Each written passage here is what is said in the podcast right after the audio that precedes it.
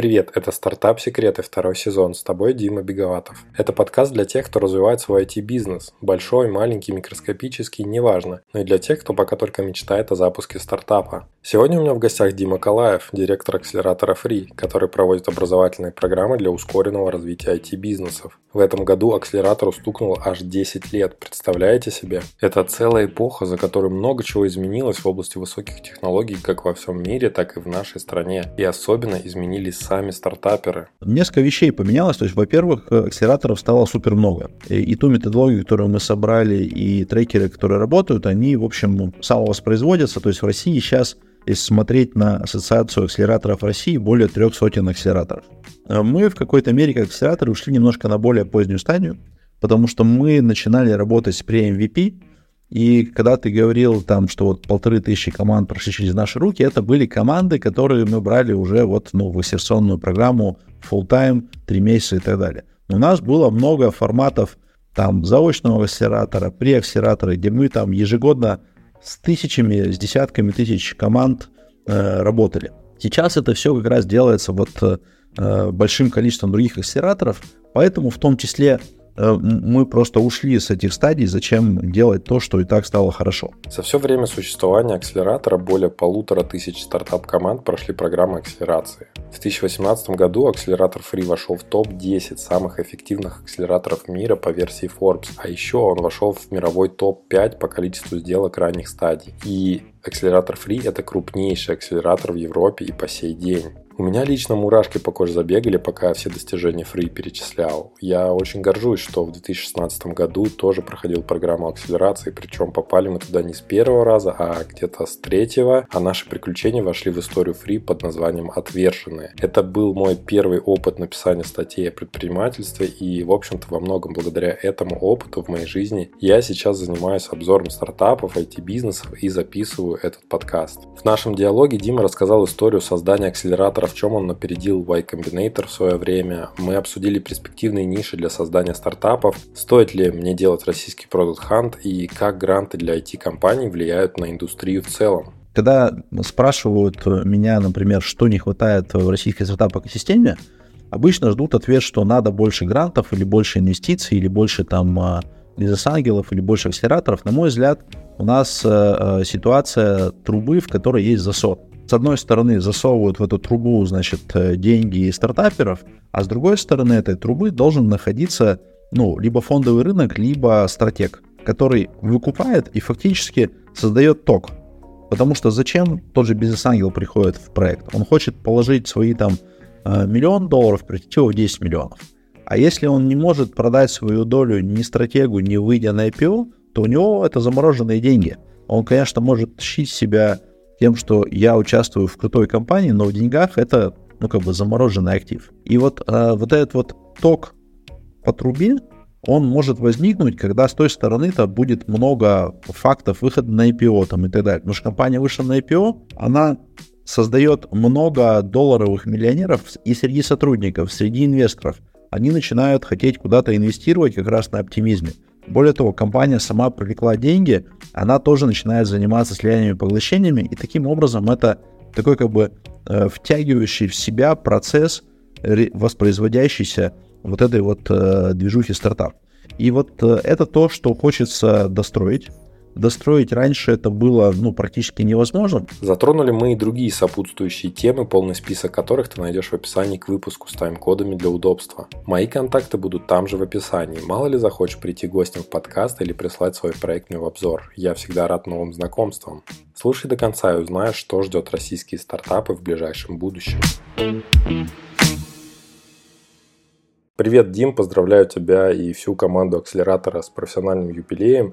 Поприветствуй, пожалуйста, наших слушателей и коротко расскажи, чем ты занимаешься как директор акселератора и какие у тебя есть еще рабочие направления помимо этого. Да, привет. Да, во-первых, действительно, команду с десятилетием мы еще сами не отметили, планируем осенью это сделать, потому что первый вообще акселератор, ну, понятно, что набор мы запустили уже, можно 10 лет сказать, а первый акселератор стартовал осенью, поэтому вот 10 лет к концу года. Что, например, сейчас я делаю? Первое – это акселератор, потому что если раньше у нас в прыжке через акселератор проходило там 100 команд, сейчас в год у нас проходит где-то 250. Это может быть менее заметно, менее как бы с помпой и шумно, тем более, что все привыкли, но у нас около 120-130 команд проходит через программу Google Global, это про выход в международные рынки, хотя сейчас менее популярным стало выходить в международные рынки, ибо в России очень много возможностей. И еще один акселератор – это Sprint, тоже порядка 120 команд в год. Это причем бесплатная программа, туда можно присоединяться, если ты соответствуешь направлениям, которые интересны Минцифре. И плюс это про российский рынок. Это как бы про акселерацию. На самом деле мы еще много работаем с корпоративными компаниями, командами, бизнесами.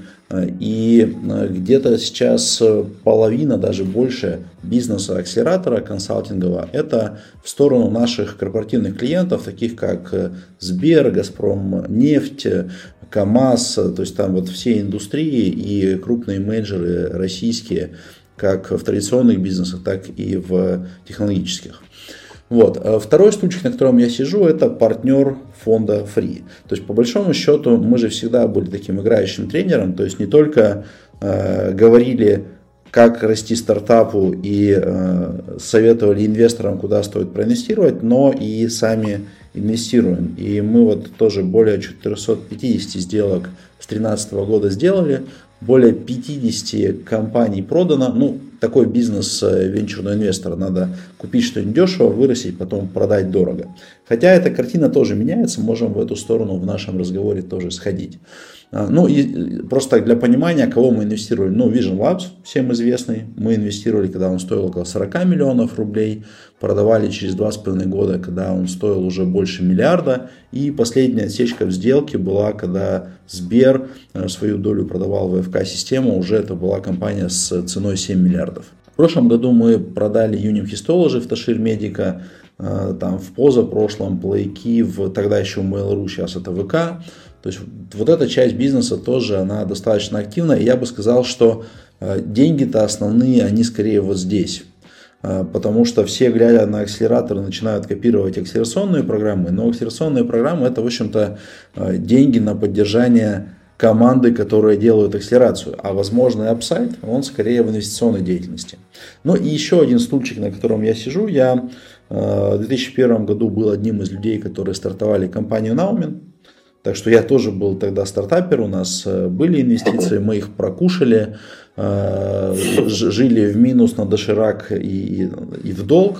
Вернее, доширака тогда еще не очень было, мы как-то на пельмени и на капусте сидели. И фактически нам, ну, в какой-то мере повезло, мы перебирали рынки, то, что сейчас называется, делали пивоты, и попали в сегмент ШПД, телекома, который быстро рос, а у нас как раз были продукты для этого телекома, и компания, к счастью, выросла, мы раздали все долги. Сейчас это достаточно крупная компания, около 1000 сотрудников, по прошлому году это где-то 3,5 миллиарда рублей выручки. А я в этой компании один из акционеров, член совета директоров достаточно давно, последние 1,5 года председатель совета директоров. То есть это тоже такой большой проект в моей жизни, и я надеюсь, что компания дойдет через несколько лет еще до IPO. Понятно, что компания увеличивается ежегодно на 30-50% растет, особенно в текущее время возможностей.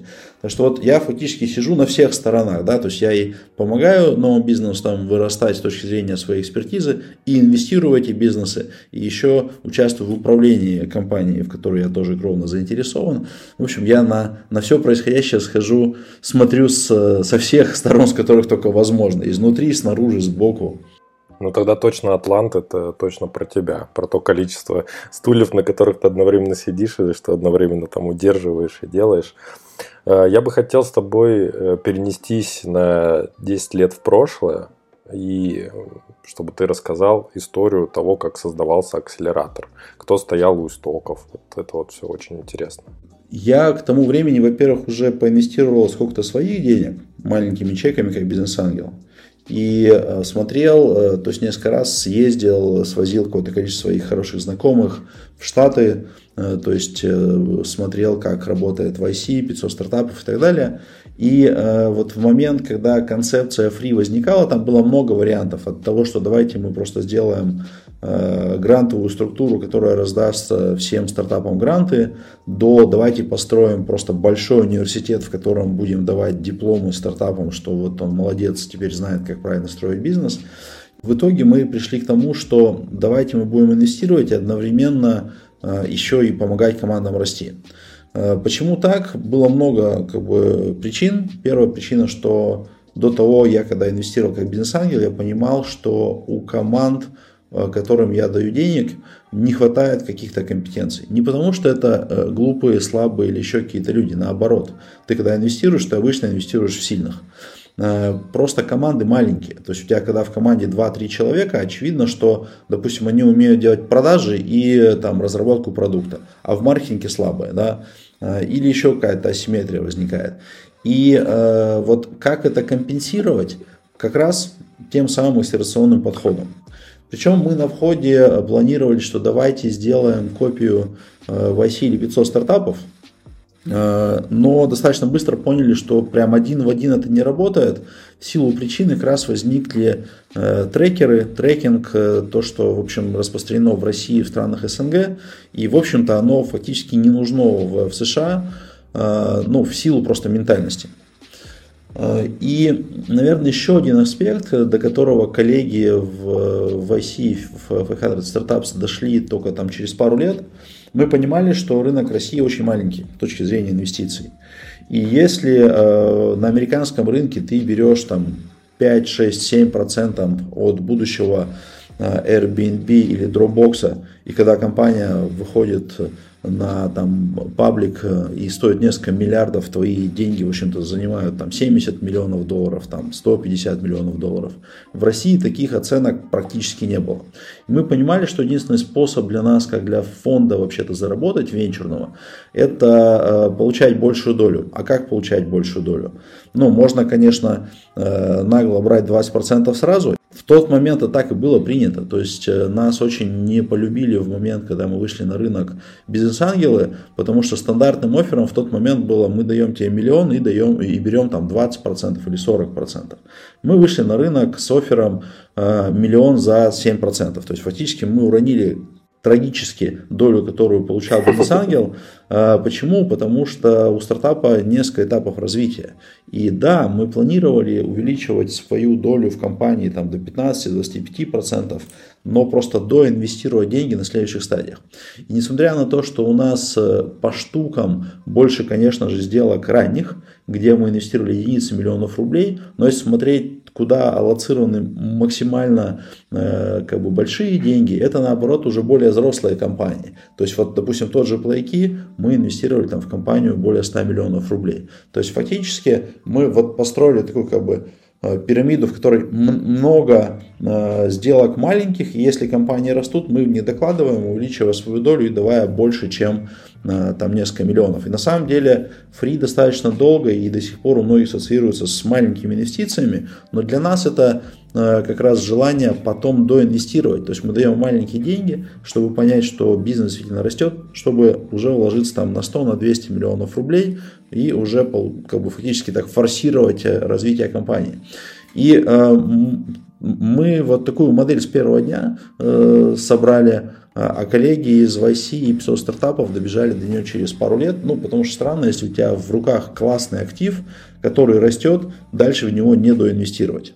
В общем-то, большинство инвесторов сразу венчурных понимает, что твоя сила в так называемых фоллоонах. То есть ты грубо, если пол своего финансового ресурса раскладываешь в первичные сделки, а вторую половину своего ресурса уже довкладываешь в те сделки, которые побежали, ну потому что венчурный бизнес, он не исключает ошибки, он наоборот такой, я бы говорил, антистраховой, да, то есть ты когда в страховой компании продаешь полисы, ты понимаешь, что какое-то количество машин разобьется, и ты за них заплатишь. Тебе надо научиться зарабатывать на остальных. Вот венчурный, он наоборот, да, то есть ты когда вкладываешь деньги, ты понимаешь, что какое-то количество компаний закроется, и тебе надо научиться зарабатывать на тех, которые становятся большими историями. И это искусство, на самом деле, 80% венчурных фондов в мире вообще-то теряют деньги. И вот задача вообще оказаться в этих 20, а лучше еще там в 1% фондов, которые делают феноменальные иксы на свои вложения. Хей, а знаешь ли ты, что у подкаста «Стартап Секреты» есть сайт, на котором все выпуски разбиты по тегам? Да, ты можешь выбрать интересующие тебя темы и послушать все эпизоды. Например, о привлечении инвестиций или развитии B2B стартапа или о выходе на глобальные рынки. Заходи на startupsecrets.ru и получай еще больше пользы от подкаста. Слушай, при таком количестве стартапов, в которых инвестируются эти первоначальные деньги, есть ли реальная возможность увидеть всех тех, кто нуждается в дополнительных средствах, и найти их внутри Free, или это происходит уже где-то за границами Free, вы помогаете привлекать каких-то еще инвесторов помимо себя? Ответ и тот, и другой. То есть, во-первых, даже в те времена, когда в России не было популярно синдицирование сделок, у нас в каждой четвертой сделке был соинвестор. То есть это бизнес-ангелы. И вообще мы на входе в акселератор, когда свои инвестиции делали, мы список стартапов с разрешения стартапов показывали бизнес-ангелам и говорили, а кто хочет еще в какую сделку присоединиться на условиях вместе с нами, пожалуйста. Сейчас вообще на рынке синдицирование в российском достаточно распространено. Например, мы прямо сейчас, если говорить про сделки, где-то не менее половины сделки оставляем на синдицирование. То есть, когда к нам приходит компания, мы говорим, да, вы нам супер нравитесь, допустим, вам надо 100 миллионов, мы готовы покрыть 50, даже если мы технически можем закрыть 100, а остальные 50, пожалуйста, соберите с рынка. Это несколько задач решает. Это, во-первых, решает увеличение компетенции на борту стартапа, не только нашей, но и других инвесторов. Второе, это подтверждает, а где-то накачивает мускул фандрайзинга, потому что, в общем-то, один из главных мускулов, который есть у основателя, у SEO стартапа, это продавать. Под словом продавать я имею в виду не впаривать, а именно находить клиента, находить, какие у него есть задачи, и ему предлагать свою услугу. А SEO продает клиентам, продает партнерам, продает компанию сотрудникам, потому что классные сотрудники, с чего бы они стали присоединяться в неинтересную компанию, и продает инвесторам. И таким образом, когда мы даем долю на синдицирование, мы проверяем натуральным экспериментом, а может ли основатель еще и других инвесторов себе привлечь. Но возвращаясь к вопросу, а как же мы с этим всем справляемся? Вообще для нас на первом этапе, когда у компании мало выручки, мало клиентов, конечно, ты вынужден смотреть на многие другие параметры. А какие компетенции у команды, а кто вообще в команде есть, а какого размера рынок и так далее. Но чем больше компания становится, чем больше времени проходит, тем больше ты начинаешь ориентироваться на бизнес-параметры. Темп роста, конверсии, выручка, маржинальность и так далее. И фактически, если вначале тебе надо разобраться в сути бизнеса и всего остального, то на следующем этапе ты уже разобрался в сути бизнеса. Ты смотришь просто на эти маркеры. И так в какой-то мере проще управлять большим портфелем. Конечно же, мы не разговариваем ежедневно с этими сотнями компаний, которые у нас есть. А у нас фактически где-то четверть из компаний, которые мы проинвестировали, они пробежали на следующий этап, подтверждая того, что бизнес растет, мы в них доинвестировали, и уже в этих десятках компаний, то есть это все-таки до 100 компаний, мы садимся в советы директоров, начинаем работать в регулярном формате, потому что, как бы мы ни говорили, что акселерация это супер круто, все равно какое-то количество компаний становится просто устойчивым средним бизнесом. Даже скорее это не средний, а такой малый, то есть на грани 100-200 миллионов рублей. И это бизнес, на котором венчурному инвестору сложно заработать, при том, что это может быть вполне себе классная компания для самих основателей с хорошей маржинальностью, с хорошими дивидендами, с хорошими зарплатами и решающей какую-то конкретную задачу просто в недостаточно большой нише рынка. Ты еще в самом начале говорил по поводу того, как создавался акселератор и почему именно это стал акселератор. Ты говорил про команды, то есть про то, что люди тогда были определенного склада, определенной, опять же, ментальности, и поэтому решили сделать именно в формате акселератора. Сейчас за 10 лет что-то изменилось в людях, то есть в плане мировоззрения, понимания вообще реалий, как делается IT-бизнес, или люди примерно те же самые, только подходы у самого акселератора в работе с ними как-то эволюционировали за все это время? Ну, несколько вещей поменялось. То есть, во-первых, акселераторов стало супер много. То есть, и ту методологию, которую мы собрали, и трекеры, которые работают, они, в общем, самовоспроизводятся. То есть, в России сейчас, если смотреть на ассоциацию акселераторов России, более 300 акселераторов. И, в общем, мы в какой-то мере, как акселераторы, ушли немножко на более позднюю стадию, потому что мы начинали работать с pre-MVP. И когда ты говорил, там, что вот 1500 команд прошли через наши руки, это были команды, которые мы брали уже вот, в акселерационную программу full-time, 3 месяца и так далее. Но у нас было много форматов там, заочного акселератора, преакселератора, где мы там ежегодно с тысячами, с десятками тысяч команд работали. Сейчас это все как раз делается вот большим количеством других акселераторов, поэтому в том числе мы просто ушли с этих стадий, зачем делать то, что и так стало хорошо. Скажем так, проросла какая-то экосистема акселерации. Там можно спорить, что сейчас акселератором называют все, что угодно. Там 2 человека с каким-то опытом собрались, сказали, мы теперь акселератор. Не обязательно, что они делали IT-бизнес, не обязательно, что они там вообще разбираются в бизнесе. Ну, ничего страшного, тут, мне кажется, и сами люди, и история все это фильтрует. Вот. Если говорить про людей, то много вещей просто проникло уже в процесс создания продуктов. Ну, то есть сейчас, мне кажется, почти все и в корпоративном мире, и не в корпоративном говорят, а ты customer development сделал? Вот это вот сделание, кстати, слово customer development это моя ошибка, потому что на самом деле это не этап customer development, это customer discovery. И просто в тот момент, когда мы это дело прививали как бы внутри команд, с которыми работаем, у меня немножко как-то наступило помутнение, и когда через год пришел Илья Королев и сказал, почему ты Customer Development называешь Customer Discovery, вернее наоборот, да, я сказал, да, не прав, но уже ушло в народ, давай оставим так. Поэтому, когда я вижу сейчас на слайдах CasDev, я улыбаюсь, стоило... То есть, понятно, что это не мы придумали методику, мы много вещей просто популяризовали и притаскивали в рынок. И, на мой взгляд, кардинальные изменения за 10 лет это вот номер раз, что очень много стало игроков, которые помогают работать на ранних стадиях стартапом. Это с одной стороны хорошо, с другой стороны плохо, потому что много такого шального инфобизнеса, который, в общем, не помогает, а скорее просто как бы отвлекает. Но, мне кажется, когда его много, есть вариант выбрать, да, то есть, когда его нету, вот это вот вообще вопрос, да, то есть, почему в том числе меня занесло в акселерацию? Потому что в 2001 году, когда мы стартовали Naumen, даже поговорить про это было не с кем. Сейчас у тебя много опций, с кем поговорить, от кого получить экспертизу, ты уж сам будь добр разобраться, кто действительно экспертен, а кто нет. Второе, что очень много ушло в процесс создания продуктов. Исследование клиентов, работа по метрикам и так далее, и так далее. Да? То есть это... все равно еще не проникло в 100% рынка. Более того, я особенно в компаниях, в которых хорошо с финансированием наблюдаю, что они на это все забивают и просто сжигают хорошее количество денег, а потом, когда уже остается там последние 2 месяца до закрытия проекта, начинают судорожно пытаться что-то сделать.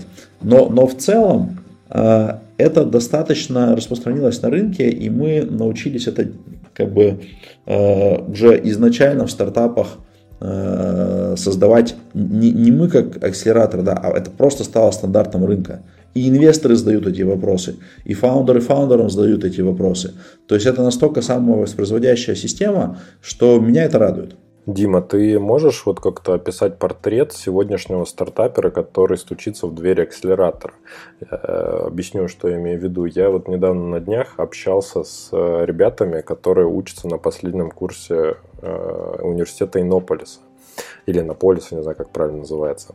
И, в общем-то, у меня сложилось такое впечатление, что они прям замечательно живут. То есть, получают стипендии, которые на уровне работника офиса, так уж точно. То есть, они мне не захотели раскрывать точную сумму, но я так понял, то, что жить им нормально есть, на что им хватает. То есть, голодного стартапера из этого не получится. У них есть возможность засчитать свой проект как дипломный по окончанию университета. У них там есть возможность какие-то льготы получить еще. То есть, в принципе, кажется, что прям замечательное сейчас состояние именно у тех, кто вот приходит новенький, свеженький, свежая кровь. То есть, я вот вспомню себя в 2015 году, когда мы с тобой только познакомились, да, я пришел в акселератор ФРИИ со своей безумной идеей, мне было 25 лет. Сейчас, получается, ребята, которым сейчас 25 лет, например, и они приходят в акселератор, вот опиши, как они выглядят, что они думают, какие у них мечты, какие у них планы. Ну, смотри, здесь, наверное, несколько аспектов. То есть, вообще, если смотреть на температуру на американском рынке, на российском его эту температуру никто не мерил, но субъективно похожая картина, что все-таки стартапы, которые создаются вот такие в большие компании превращающиеся, они делаются фаундерами в 40-45 лет. В общем, расходимся, да, ждем, когда в паспортах всех окружающих будет такой возраст. На самом деле не так, потому что ты же тренируешься, то есть это же история прокачивания тебя как, ну, как фаундера, да. То есть из первого раза стать олимпийским чемпионом, ну нет, тебе надо сначала там выиграть, условно, городской чемпионат, потом областной, потом страновой, потом, может быть, доехать до Олимпиады. А так, что ты такой в 40 вышел и сразу на Олимпиаду, нет. То есть по факту просто ты начинаешь не с супер больших бизнесов, а вот, ну, может быть, какого-то даже проектного бизнеса, где деньги сразу, не надо инвестировать долго там, или сравнительно долго в продукт и много и так далее. Поэтому здесь противоречие, что, на мой взгляд, имеет смысл начинать зарабатывать опыт предпринимательский прямо сразу, со студенческой скамьи, но спокойно относиться, что с первого раза не получится. То есть, если там в 30-35 лет получается, то вот это как раз ты совместил две вещи. Первое – это твой навык создания бизнесов, а второе – удача. Потому что, что бы мы ни говорили, все-таки для того, чтобы выстроить большую компанию, надо оказаться в нужное время, в нужной нише. Потому что, если ты пришел в какую-то нишу поздно, то уже все поделено. Если ты пришел рано, то еще наоборот нет спроса. И вот крутая компания большая, она вырастает, когда ты оказался вот в этой нише прям вот в нужное время. Причем, вот возвращаясь к России, сейчас очень много ниш из-за того, что ушли иностранные конкуренты, в которых такое время есть. И самое как бы хорошее время для того, чтобы, ну, в общем, вкладывать в захват этой ниши. Потому что вот этот вот как бы передел денег, которые раньше уходили в иностранных вендоров, в российские компании, он, ну, в ближайшие еще пару лет будет продолжаться, а потом где-то вот в 2026, а может быть даже в 2025 году уже закончится. В каких-то нишах он уже закончился, потому что это были SaaS-ки, от которых в моменте люди отключились, и им нужны были другие решения, они на них пересели.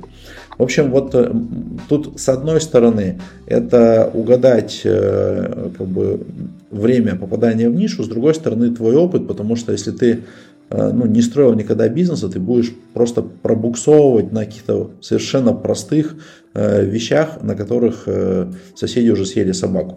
Ну, а если смотреть возраст, то у нас и даже вот в то время, когда ты принимал участие, возраст тяготел ближе к 30, то есть это не 20-22, да, а фаундеры, которые показывали феноменальные результаты, они, наверное, скорее были 30+. То есть это не американские 40-45, но и там не оптимистичные истории, где там Цукерберг или Билл Гейтс бросили вуз и, в общем-то, в студенческом возрасте пошли делать компанию. И, кстати, вот я в целом считаю, что это вполне себе работающая живая история сделать и в 20 лет компанию, но она редкая. То есть тебе надо совместить несколько вещей, вот удачу, про которую я уже говорил. Причем удача это не слепая удача, как в рулетке, это скорее ближе к покеру, когда ты ждешь как бы раздачу, и ты каждую раздачу взвешиваешь, проверяешь и в ней участвуешь. Вот это, наверное, ближе к такой удаче. Вот, и ее можно воспроизводить. Но все-таки, так как тебе за этим столом бизнесовым надо сколько-то времени провести, ну то есть редко бывает, что как бы карта нужная пришла с первой раздачи. Ты только сел за стол, сделал первую ставку и вот оно, да. То есть тебе сколько-то времени надо за этим столом провести. Поэтому оказывается, что крупные компании все-таки создаются уже не студентами. Хотя иногда приходят Royal Flash или там Full House и сразу. О, ты уже тут, прямо на экваторе сегодняшнего выпуска. Ну, значит, беседа тебе понравилась, и подкасту точно можно поставить высокую оценку на Apple Podcasts. Сразу после подписки, конечно. Спасибо, благодарю от всей души и до встречи в конце. Кстати, еще по поводу того, как хорошо сейчас живется стартапом, ну, такой вопрос у меня со звездочкой. Вот сейчас большое количество грантов выделяется на то, чтобы создать свой стартап, свой какой-то инновационный бизнес. Естественно, если ты обоснуешь эту инновационность, вот даже у программы Google Global есть гранты, да, от Московского экспортного центра на развитие своей компании. Я пытаюсь понять, вот это хорошо или плохо в текущих реалиях, потому что у нас нету такого института бизнес-ангелов, ну, точнее, он есть, но очень такой слабенький. И получается, что государство со своими грантами, оно как бы заходит вот на эту поляну, примерно так же, как ты рассказывал о том, что было раньше, когда вы пришли и брали за 1 миллион всего там 5% компаний. Вот здесь как это сыграет? В хорошую сторону, в плохую или непонятно? Ну, на самом деле... Гранты существуют очень давно, то есть тоже фонд содействия инновациям, который в народе известен как фонд Бортника, ему там очень много лет, и он еще до существования Free тысячи грантов ежегодно раздавал. И продолжает это делать, понятно, там какие-то программы добавляются, какие-то там меняются, но, по крайней мере, поголовье, оно скорее как бы, ну, чуть-чуть увеличивается, но это все равно тысячи, если не десятки тысяч грантов ежегодно. Мое отношение к этому, наверное, противонаправленное. То есть, с одной стороны, это полезное как бы топливо для создания технологии. Другой вопрос, что большинство людей, которые приходят за грантами, они, первое, начинают с гранта. То есть, вместо того, чтобы сходить и понять, а потом, как на этом делать бизнес, что надо клиенту, люди придумывают технологию, и тут им как бы государство бодро говорит, а давайте. То есть, вот мое мнение, что я бы давал гранты после того, как сделан этап исследования клиентов и хоть как-то посчитан рынок. Потому что вот в большинстве случаев гранты даются под то, что ты придумываешь что-то такое, чего не было сделано раньше до тебя. А надо это людям, не надо, это как бы, мы определить не можем, поэтому, окей, проверили, что раньше не было такой технологии, иди делай. То есть, фактически телега впереди лошади. И более того, это же провоцирует людей так и дальше рассуждать, а некоторые садятся на эту иглу. То есть, есть целая когорта товарищей, которые называются в народе грантоежки, они просто ходят от гранта к гранту. И это такой способ как бы зарабатывания денег, особенно для научных работников, потому что ты как научный руководитель присоединяешься то к исполнению одного гранта, то к другому гранту, и фактически ты вот для тебя это такой бонус от государства за то, что ты там научный работник. Вот. Более того, мы ходили, так как на заре вот Free мы считали, что наверное, же люди, которые делают гранты, они очень прямо хотят создать бизнес. И вот наше предложение, пойдем, мы тебя поакселерируем, а еще как бы дадим инвестиции, оно будет интересно. И мы обнаружили много интересного как раз для нас в этом деле. Первое, что там команды, которые состоят из технарей. То есть продавать просто некому. Они, может быть, и рады бы делать следующий шаг, но изначально... Команда была собрана из таких людей, которые не умеют продавать. Они даже не думают, у них такого мускула нету. Они даже если попробуют этот продукт вывести на рынок, когда они там будут писать письмо продажное или звонить кому-то по телефону, у них будет дрожать голос. Второе, что в некоторых грантах оказывается перекормленная история. Что это значит? Вот мы ходили по некоторым, потому что гранты же бывают маленькие, там 1-2 миллиона рублей, бывают прям такие, ого, там 100 миллионов рублей, 200 миллионов. И мы как-то ходили еще к компаниям, которые получали вот такие вот большие деньги, там 100-200 миллионов. И мы к ним приходим и говорим, слушайте, вот мы помогаем выращивать бизнес, а еще можем дать инвестиции. Они такие, а сколько вы инвестиций дадите? Мы такие, а какая стадия? Они говорят, мы почти закончили наш продукт, продаж еще пока нету. Мы говорим, вы знаете, на такой стадии мы вообще-то даем, несколько единиц миллионов рублей. Они такие, да вы совершенно наглые отмороженные инвесторы.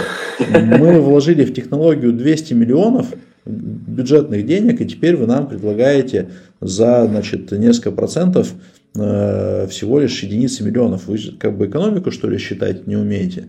Вот же у нас как бы наш продукт стоит 200 миллионов. Теперь вы хотите 5% взять, а мы же еще продукт сделали. Мы считаем, что 5% стоит 100. Да, то есть фактически вот этот вот грант большого размера, выданный в начале, он как бы настолько задирает ожидания, что потом очень сложно вернуться в реальность. В общем, если говорить на длинную историю, то вообще гранты работают во всем мире. В Китае, в Америке, та же Тесла, каких только грантов от государства не взяла, там, и компенсаций. То есть, в общем-то, это помогает действительно выращивать технологические компании.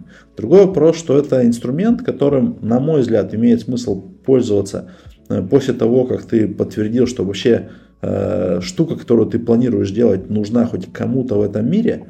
И второе, использовать грант как бустер для создания продукта, а не как фазу 0. Я еще не проверил, что там надо этим клиентам, но я пойду позанимаюсь научной деятельностью на предоставленные любезно деньги. Наверное, поставить лошадь впереди телеги — замечательный инструмент. Вот скажи, ты говорил то, что сейчас хорошее такое окно возможностей открывается в России для IT-бизнесов. Во-первых, там для импортозамещения. Во-вторых, то, что понятное дело, что мы не стоим на месте и хотим как-то развиваться, делать что-то новое, еще дополнительные какие-то новые классные продукты генерить. Почему возникает вопрос? Это какое-то начало так называемой стартап-лихорадки в России, или она уже там как раз пройденный этап где-то в 2016-2017 годах? В общем, хочется понять, где мы сейчас на кривой хайпа находимся, знаешь, да, такое? Я думаю, что мы сейчас на плато эффективности, и, во-первых, все-таки, несмотря на то, что я сказал, Россия сейчас страна возможностей, в большинстве ниш выиграют не те продукты, которые вот там можно пойти делать сейчас, а те компании, которые начинали методично свой продукт создавать заранее.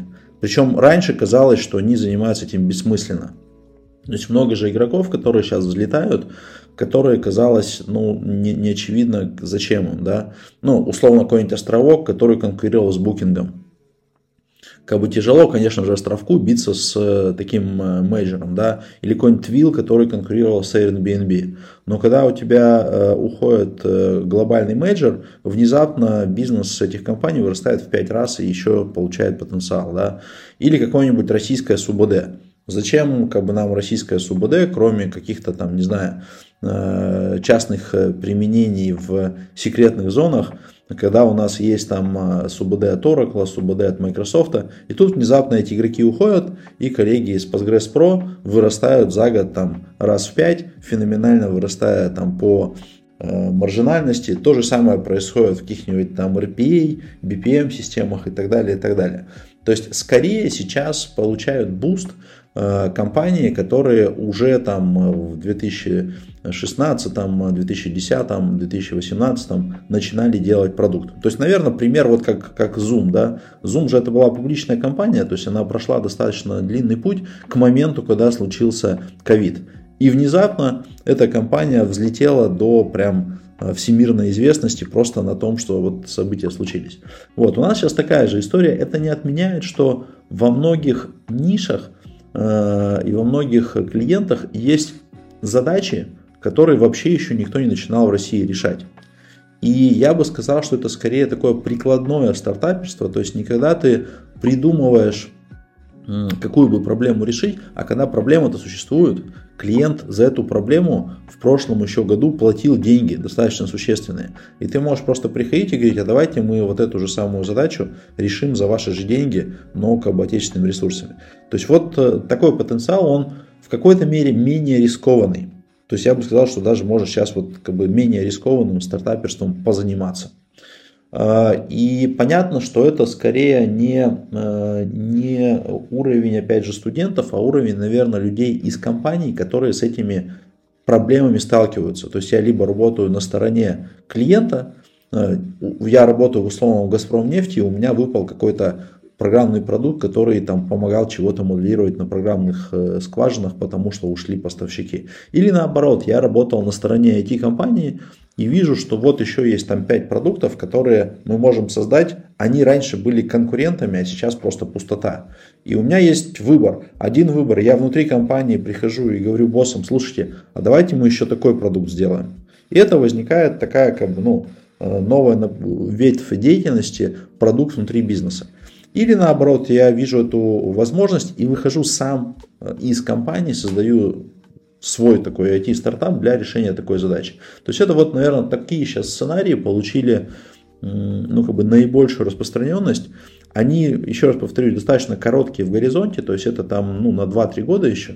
Потом рынок выровняется, таких неудовлетворенных озер спроса уже не будет, но это точно создаст несколько позитивных вещей. Во-первых, целую, наверное, прослойку новых IT-компаний, на самом деле не только IT, потому что это же происходит во всех индустриях, просто в IT это проще с точки зрения быстроты производства продукта и простоты тиражирования. То есть, условно, в производстве автомобилей проще все-таки привести китайский автомобиль, чем наш произвести. Да? В софте проще сделать софт. Вот. И второе, что это повышает маржинальность.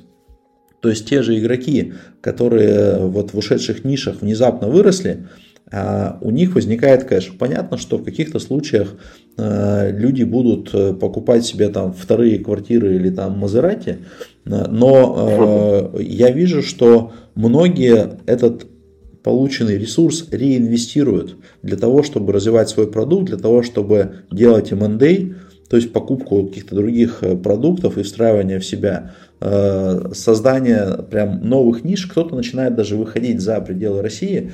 Хотя, еще раз скажу, что я наоборот наблюдаю вот за прошлый год снижение интереса к тому, чтобы уйти за пределы России, просто потому что в России сейчас открылось большое количество золотых жил, которые надо быстро разрабатывать, пока их не стали разрабатывать твои прямые конкуренты. В любой нише же есть игроки, которые делают то же самое. Причем забавно, что рынок, который растет, он не всем дает пользу. Вот, например, есть ниша такая RPA, и там есть 4 игрока российских. Прима, Пикс, Шерпа и... еще одних забыл, да. И забавно, что одни выросли в 3 раза, одни, в 9 раз, одни в 10, а одни на 40% просели. При том, что один и тот же рынок. То есть это вот прям отличный показатель того, что результат зависит от того, кто у тебя в команде и как вы перформите. Потому что одновременно все попали на колондайк, но одни этот колондайк максимально выбирают, наращивая усилия и получая результаты, а другие, наоборот, просаживаются по выручке даже к предыдущему году, в котором, в общем, колондайка не было. А можешь ли ты назвать какие-то такие области, сферы, ниши, в которых вот ты считаешь, что будет клондайк, но, возможно, не сейчас, да, который сложнее всего поймать тем, кто вот только впрыгивает в историю со стартапами, которые будут там на горизонте 2, может быть, 3 лет? Мы совершенно точно сейчас находимся на старте применения технологий типа ChatGPT во всех местах.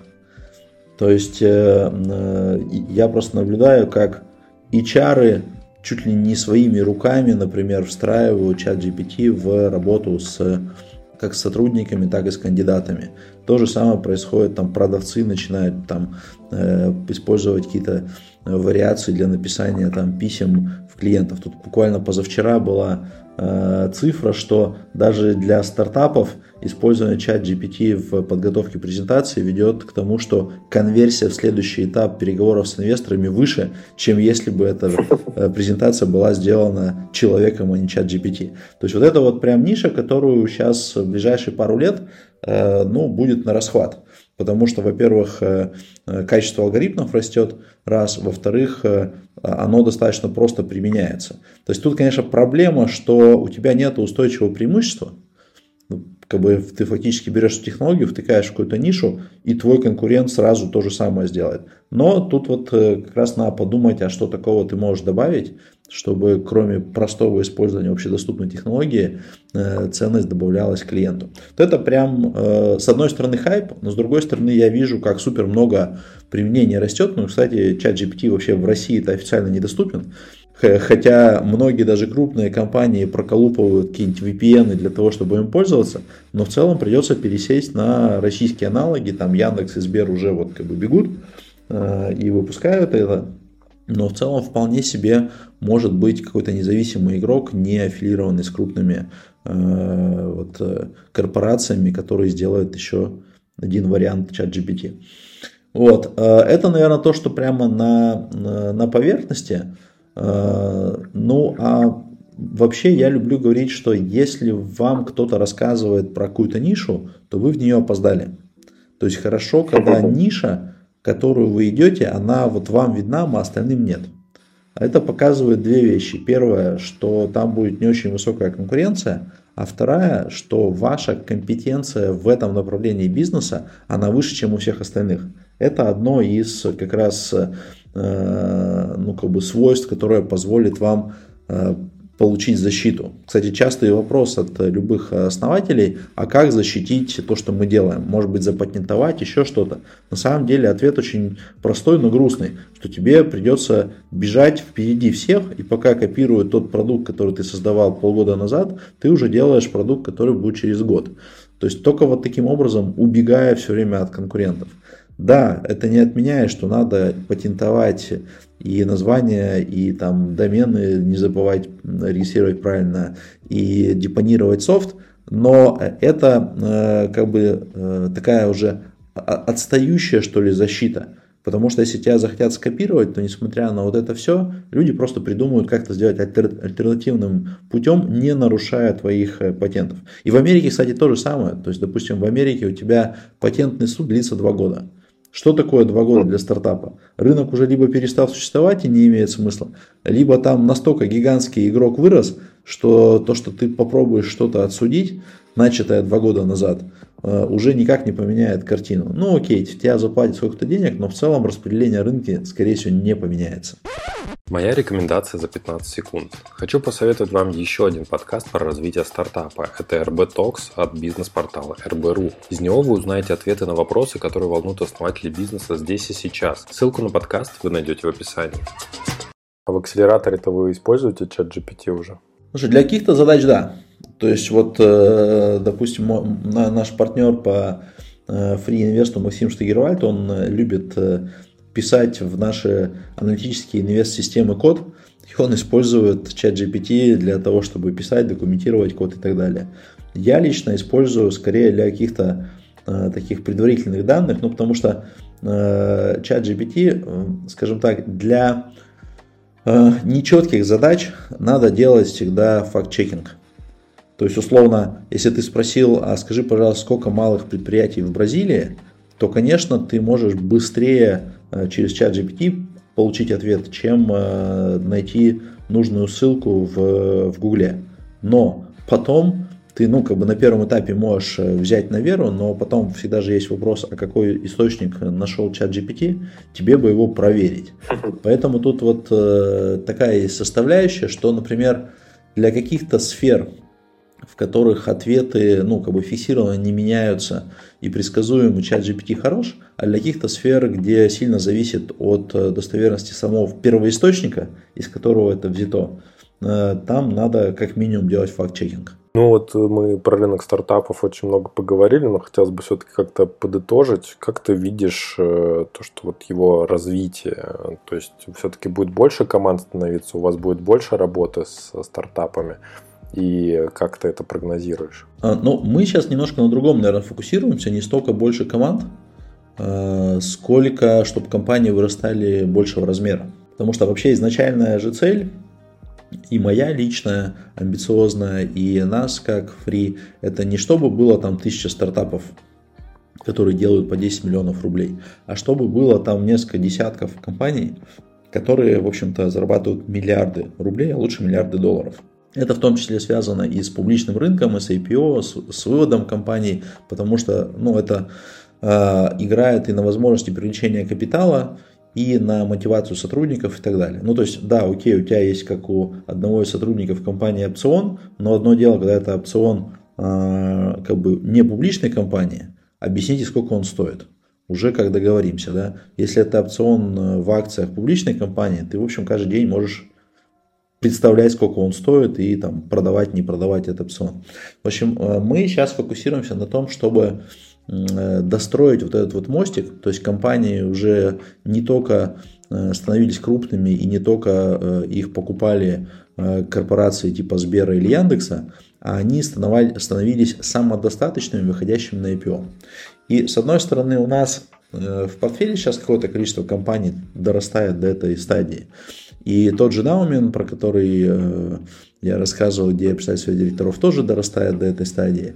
И более того, на мой взгляд, это хороший катализатор вообще всей стартап-экосистемы.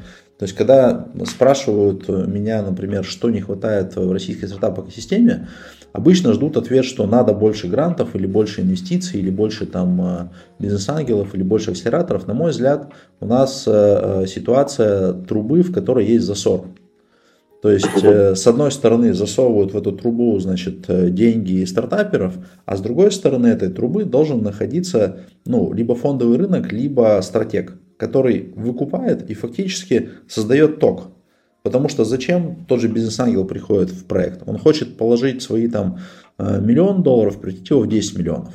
А если он не может продать свою долю ни стратегу, не выйдя на IPO, то у него это замороженные деньги. Он, конечно, может тащить себя, значит, тем, что я участвую в крутой компании, но в деньгах это, ну, как бы замороженный актив.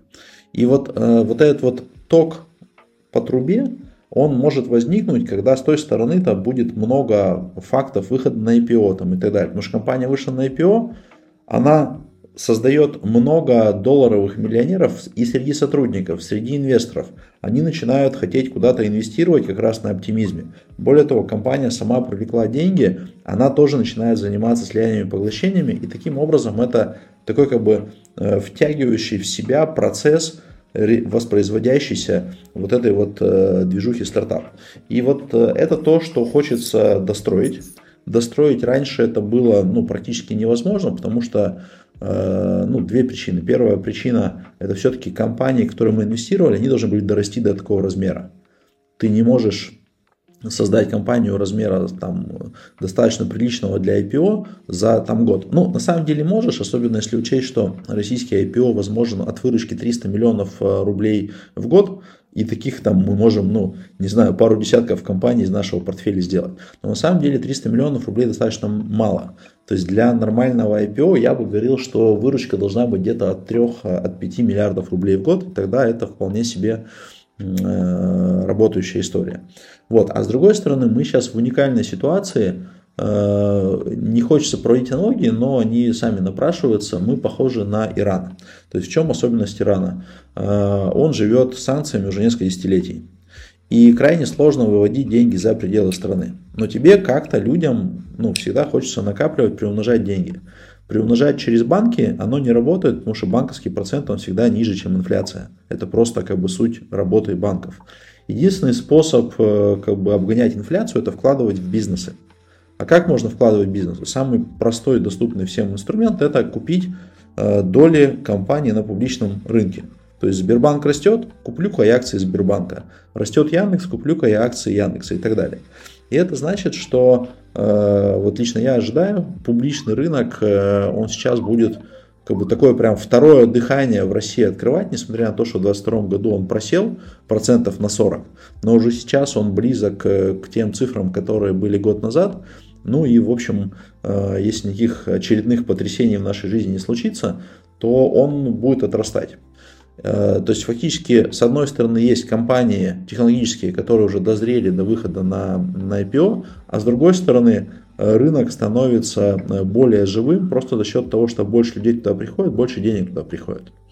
И вот эта вот вещь, которая, на мой взгляд, кардинально скажется на всю как бы стартап инфраструктуру, на стартап движение. Почему? Потому что те же бизнес-ангелы, они все время говорят, что смысла инвестировать в России нет, потому что я вложил деньги, как забрать?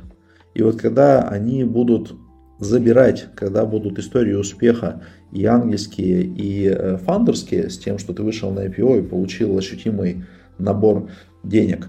И более того, там у офисов стартапов будут стоять модные машины, вероятно, видимо, китайского производства в нашей текущей реальности, но все-таки все будут знать, что они модные, то это будет мотивировать большее количество людей стартовать технологические бизнесы и доводить их до большого результата.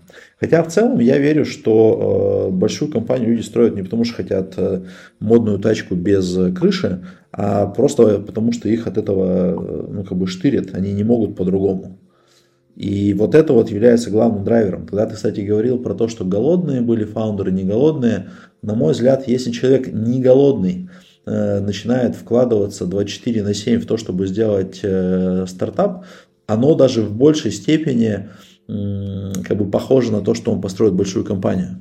Потому что голодный, он себя на уровне физиологических потребностей подстегивает, а не голодный, он вот именно на вере в то, что это ему надо, на страсти строить такой бизнес. И тут больше шансов, что он построит большую компанию. Потому что часто, кстати, еще люди, которые начинали на такой нехватке ресурсов, они добегали до выручки 100-200 миллионов рублей, дивидендного потока 20-30-40 миллионов рублей, и в этот момент голод уходил, и они говорят, что там мне и так хорошо, а работать 24/7 не хочется, давайте-ка я остановлюсь на этом, такая компания мне достаточно. Да, хорошая аналогия, я тебя понял. У меня есть такой корыстный собственный вопрос, который я хотел с тобой тоже обсудить, чтобы ты покритиковал мою идею как вечного стартапера, да, который не останавливается на том, что я сделал свой подкаст, сделал блог, но есть у меня одна идея, есть одна у меня мечта, я давно вынашиваю мысль создания российского Product Hunt.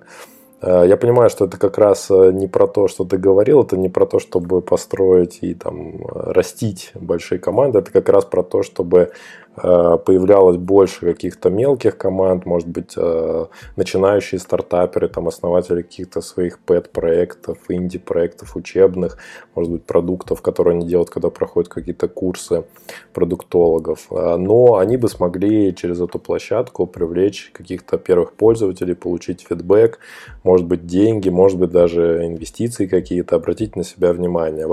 Что ты думаешь, какой потенциал у этой идеи, у этой площадки, будет ли она потенциально интересна в ближайшие годы стартаперам и IT-бизнесам в России?